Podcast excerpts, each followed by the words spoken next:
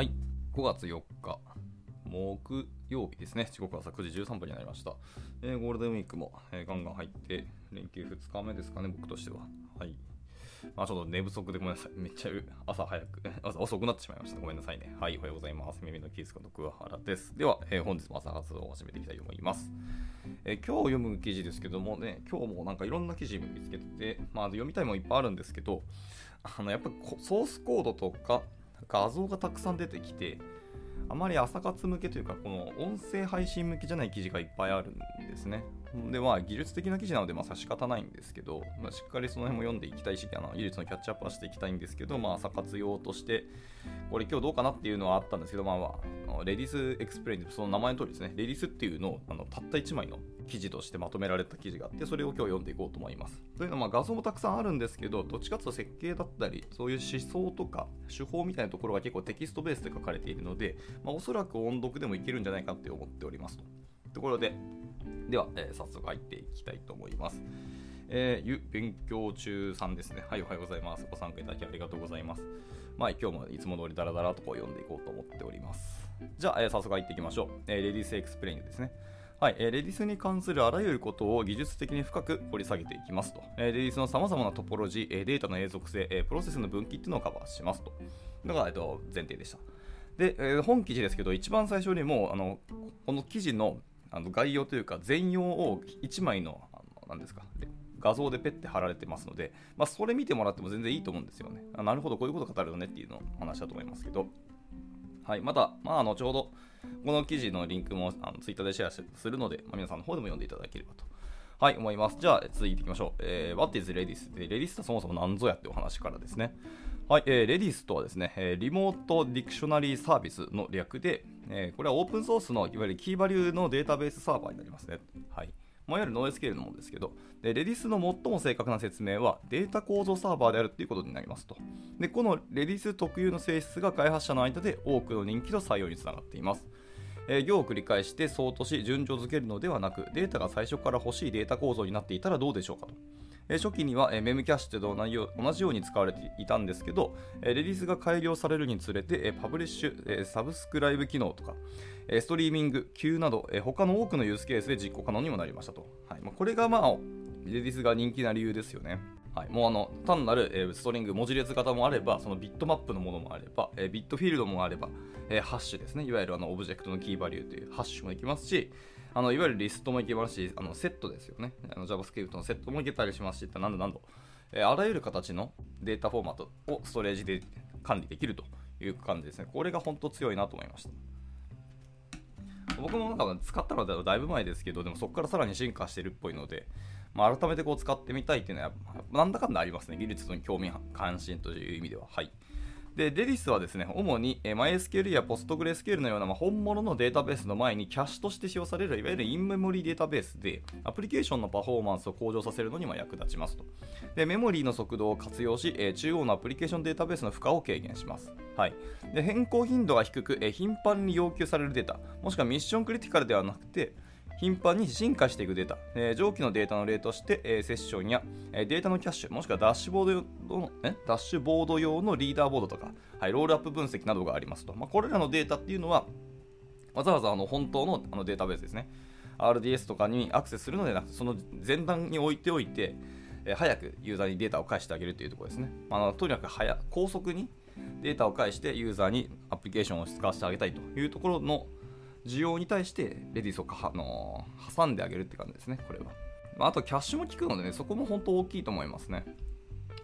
では続いていきましょう。でしかしですね、多くのユースケースにおいて、え、レディスっていうのは本格的なプライマリーデータベースとして使用できる十分な保証っていうのを実は提供しています。というので、あその、まあ、インメモリブラあのデータベースなんですけど、実際本格的にね、ガチのデータベースとして使うことも全然今はいけるよって話ですね。で、レディスプラグインとか、さまざまな高可用性ですね。っていうのの設定と相まって、えデータベースとしての、えーレディスっていうのは特定のシナリオやワークロードで非常に有用なものになっております。えもう一つの重要な点は、レディスがキャッシュとデータストアの境界線を曖昧にしたことですと。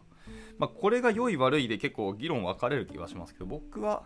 難しいですね。一概に答えはちょっと今言いづらいなというと、まあ、いい面悪い面両方あるなと思ったので。はい、でここで理解すべき重要な点っていうのはメモリー上のデータを読み込んで操作することはいわゆる SSD や HDD を使った従来のデータストアでは不可能なほど高速であるっていうことですね。ではいまあ、そっちも十分早いっちゃ早いんですけど、はい、それ以上に速くなったよっていうところですね。まあ、ちなみにそれのどれぐらい速くなったかっていうところなんですけど、それがまたあの画像で貼られてますので、まあ、それも見てみてもらえればと思います。ちょっとコードで説明してもあれなんで、伝わりづらいと思うんで、これ本当100分は一見にしかので、あの見てみてください。かなりレディスは速いですよねっていうことですね。で、えーと、続きましていきましょう。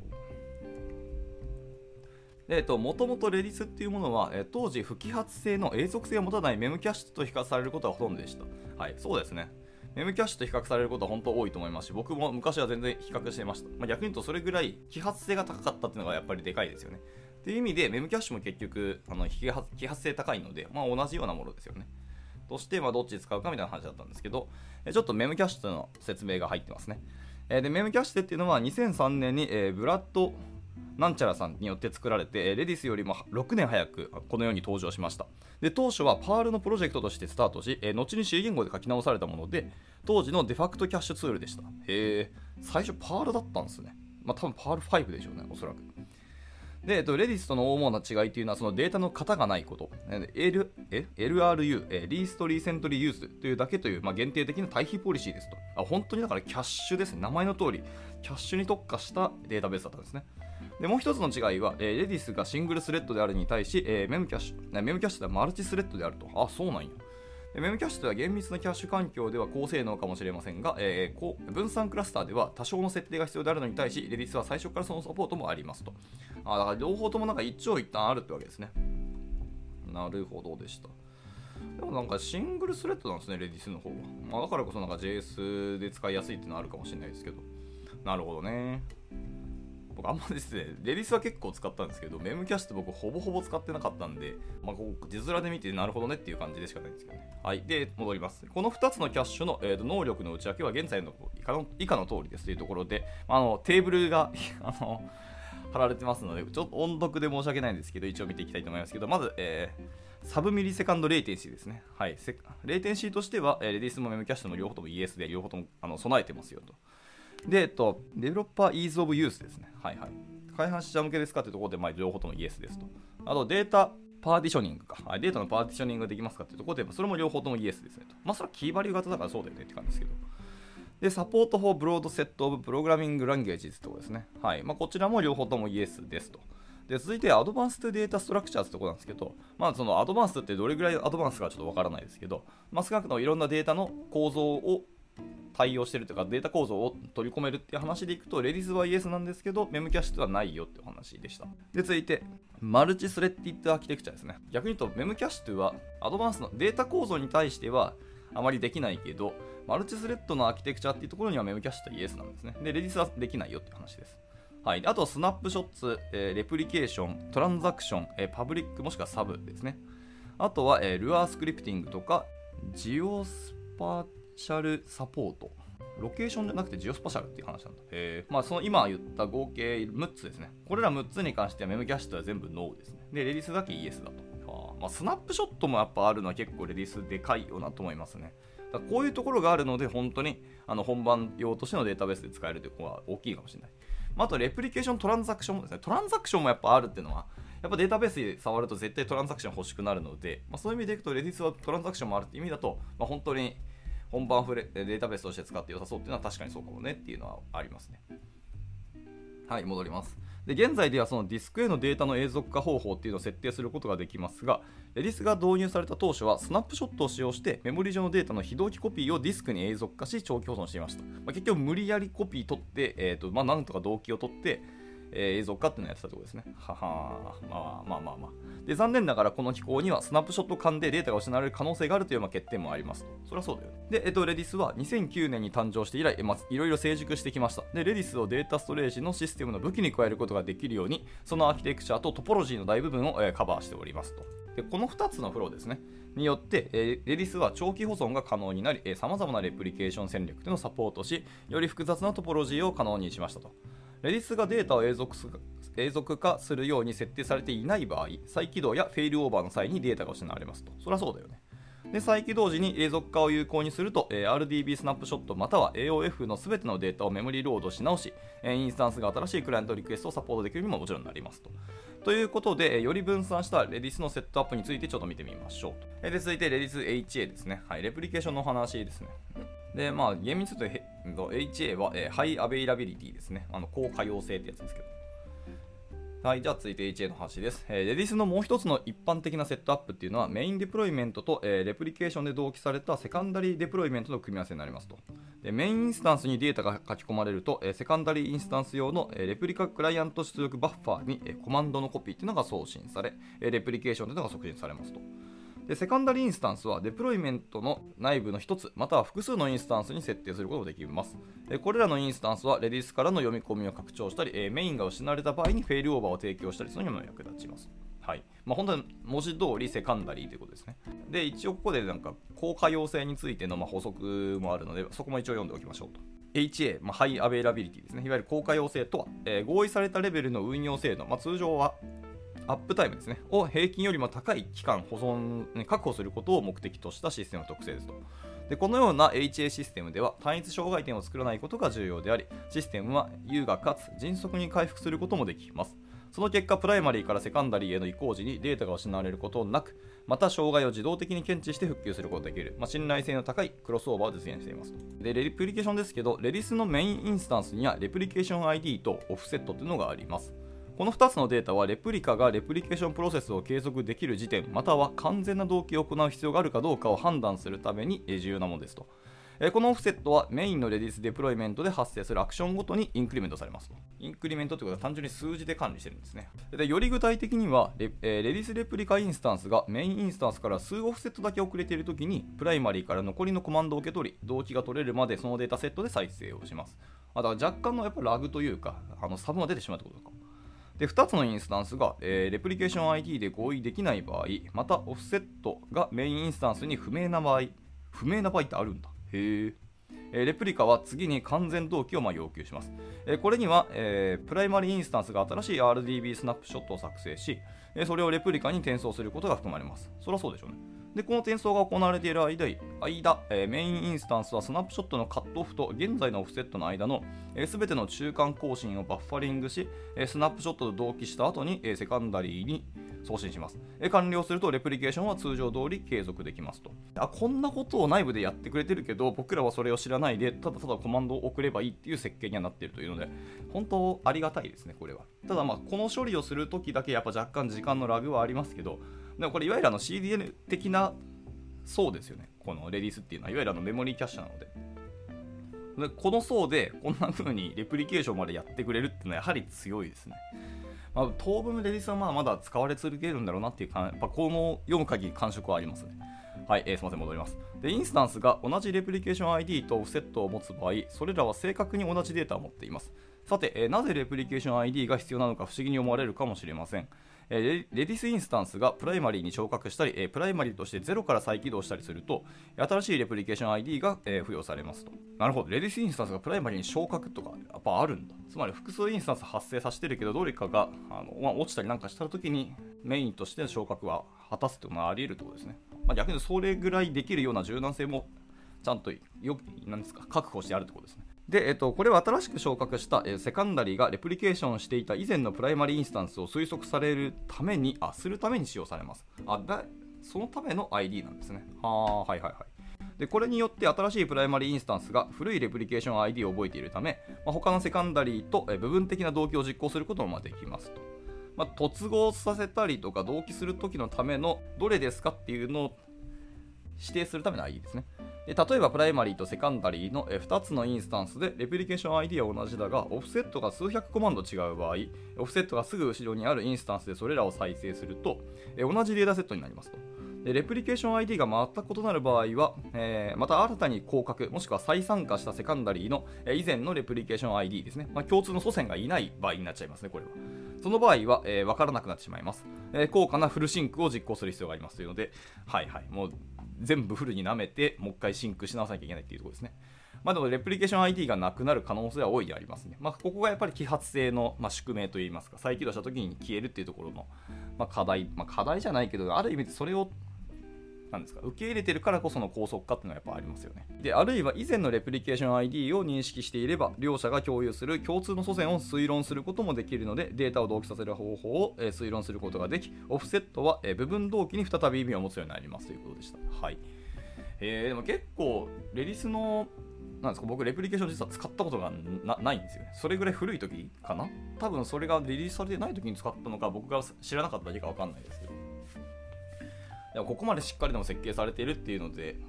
確かにですね、本当にデータベース使えそうですね。困ったら一旦レディスに頼ってみて、で、本当になんかサービスとかアプリケーションっていうところがスケールする場合にちゃんと RDB に移るっていうのを一つ、まあ、ありかもしれないですね。では続いて次のセクションはレディスセンチネルですね。えー、センチネルっていうのは分散型システムのことです。で、全ての分散システムと同様に、センチネルにはいくつかの利点ともちろん欠点はあります。センチネルっていうのは、えー、レディスの高可用性を提供するために、状態を調整するために一緒に働く、えー、センチネルプロセスのクラスターというのが存在するように設計されています。え結局のところ、障害からあなたを守るシステムがそれ自身の単一障害点を持つことは望まないでしょうと。はい、そりゃそうだよね。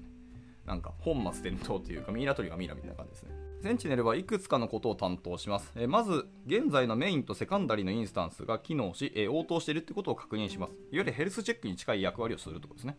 でこれは Sentinel が失われた状況に対して警告し行動することができるために必要です。で第2に他のシステムにおける Zoo、ZooKeeper か。 ZooKeeper ってなんだ？すみません。僕が不勉強で申し訳ないです。 ZooKeeper や、えー、 Consul のようなサービス発見の役割も果たします。つまり、新しいクライアントが Redis に何かを書き込もうとするとき、え Sentinel は現在のメインインスタンスが何であるかをクライアントに伝えますと。へー。さっきの、何でしたっけ？ヘルスチェックもそうだけど、なんかバランシングじゃないけど、その辺ですね。前段になんか立っていろんなことを確認してくれる役割をしてくれるんですね。はい。まあ、窓口に近いところかな。はい、でつまり、センチネルは常に可用性を監視し、その情報をクライアントに送信することで、え本当にフェイルオーバーが発生した場合に対応できるようにしていますと。で、えーその責務っていうことですね。今言った責務を、えー、ちょっと列挙していきますで。合計4つありますよって言ってますね。まあ、改めて今言った責務をまとめてるだけですけど、えー、1つでモニタリングです、えー、メインおよびセカンダリーインスタンスが期待通りに動作していることをまず確認するっていうモニタリング。えー、続いて通知ですね。 Notification ですけど、えー、 Redis インスタンスで発生したことをシステム管理者に通知します。はい。で、続いてフェイルオーバー管理ですね。えー、 Sentinel ノードっていうのがあって、そのノードはプライマリーインスタンスが利用できない、もしくは十分な数のノード、まあ、 quorum が同意した場合に、えー、フェイルオーバープロセスのを開始することができますと。はい、で、ラスト4つ目ですね。えー、構成管理ですけど、え Sentinel ノードっていうのは、現在のメイン Redis インスタンスを発見するポイントとしてもま機能しています。はあ。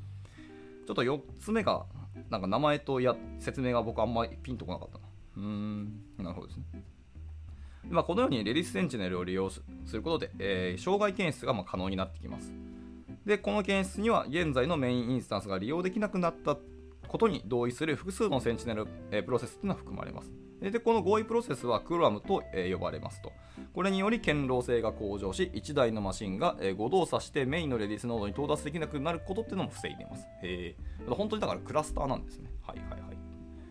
で今ちょっと出てきたそのクオラムってやつですけど、一応これについても解説があるので、これ読んでいこうと思いますけど、えクオラムとは、え分散システムがフェイルオーバーなどの操作を行うために、え必要な最小限の投票数のことですと。ででこの数は設定可能なんですけど、分散システムのノード数を反映したものにする必要があります。まあ、そりゃそうだよね、なんか文脈的に。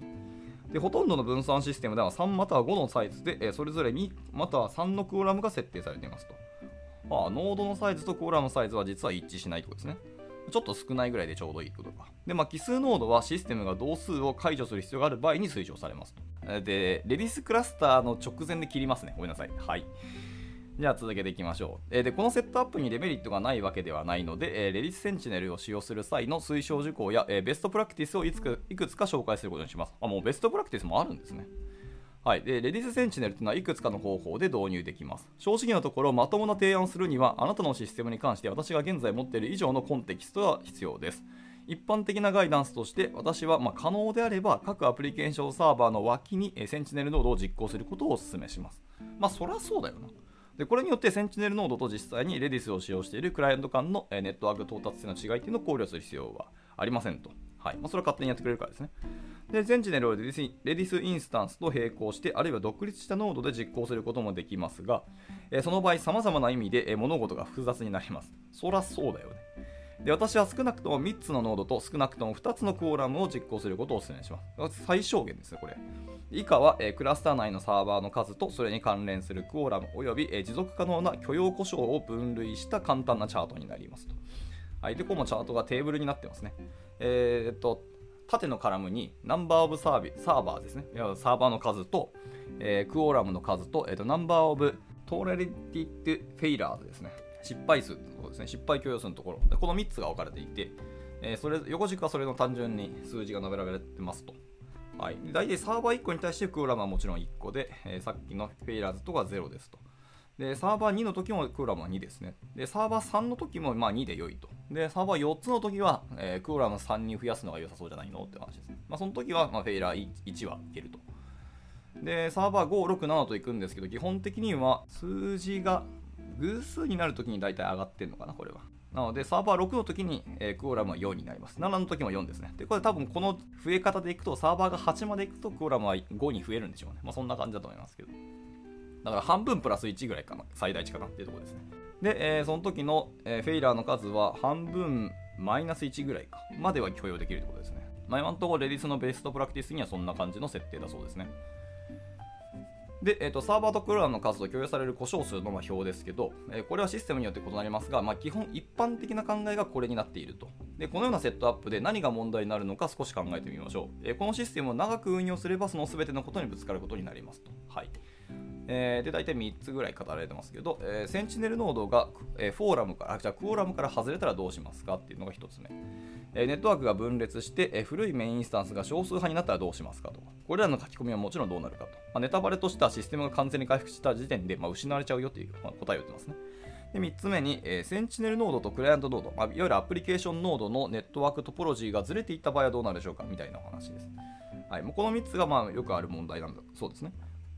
で特に、ディスクへの永続化、まあ、後述しますけどその永続化っていうのが非同期であるため、え耐久性の保証はありません。でまたクライアントが新しいプライマリーを知った時に、えプライマリーを知らないためにどれだけの書き込みが失われたかみたいな厄介な問題もありますと。で Redis は新しい接続が確立された時に新しいプライマリーを問い合わせることを推奨しています。システム構成によってはこれは重大なデータ損失というのを意味しますと。で、えメインインスタンスが最低1つのセカンダリーインスタンスに書き込みを、えレプリケートするようなするように強制すれば、え損失のレベルを軽減する方法が、ま、いくつかあります。えレディスのレプリケーションは全て非同期であり、えトレードオフであることを忘れないでください。えそのため独立に確認応答を追跡する必要もあり、え少なくとも1つのセカンダリーによって確認されない場合はメインインスタンスは書き込みを受け入れるのを停止しますよ。そんな設定になってるんですね。というところで、え今のがレディスの、なんだっけ、フォーラムとセンチネルの話でした。というところで、えー、今日の時間はちょっと30分ぐらい来たので合計で。はい。ここで区切って、明日レディースクラスターの話でね、続き読んでいきたいと思います。はい。すいません、ちょっと途中中途半端だったら、いつも通りグダグダで申し訳ないですけど、まあ、ご容赦いただければ幸いです。じゃあまた明日もこれ続きからでいきたいと思いますので、えー、興味ある人は参加してみてください。で、後ほどこの記事自体もあのツイートしますので、まあ、ご自身でも一回読んでいただくといいと思いますし、あの画像を見ていただくと、なるほどって多分分かりやすいと思うので、これ見ていただくといいと思います。はい、えー、本日の参加者はエプテラノードさんと、えー、ケンジさんと、えー、ユアンダーバー勉強中さんですね。はい、ご参加いただきありがとうございました。えー、またゴールデンウィーク中ですね、えー、まあ、旅行出かける方もいらっしゃるでしょでしょうし、まあ、しっかり開発もしくは勉強にも注力するんだって方もいらっしゃるでしょうけど、まあ、ゆっくりリフレッシュしていただければなと思います。それでは、えっと、終了したいと思います。お疲れ様でした。And now, a short commercial break. 現在エンジニアの採用にお困りではありませんか？候補者とのマッチ率を高めたい、辞退率を下げたいという課題がある場合、ポッドキャストの活用がおすすめです。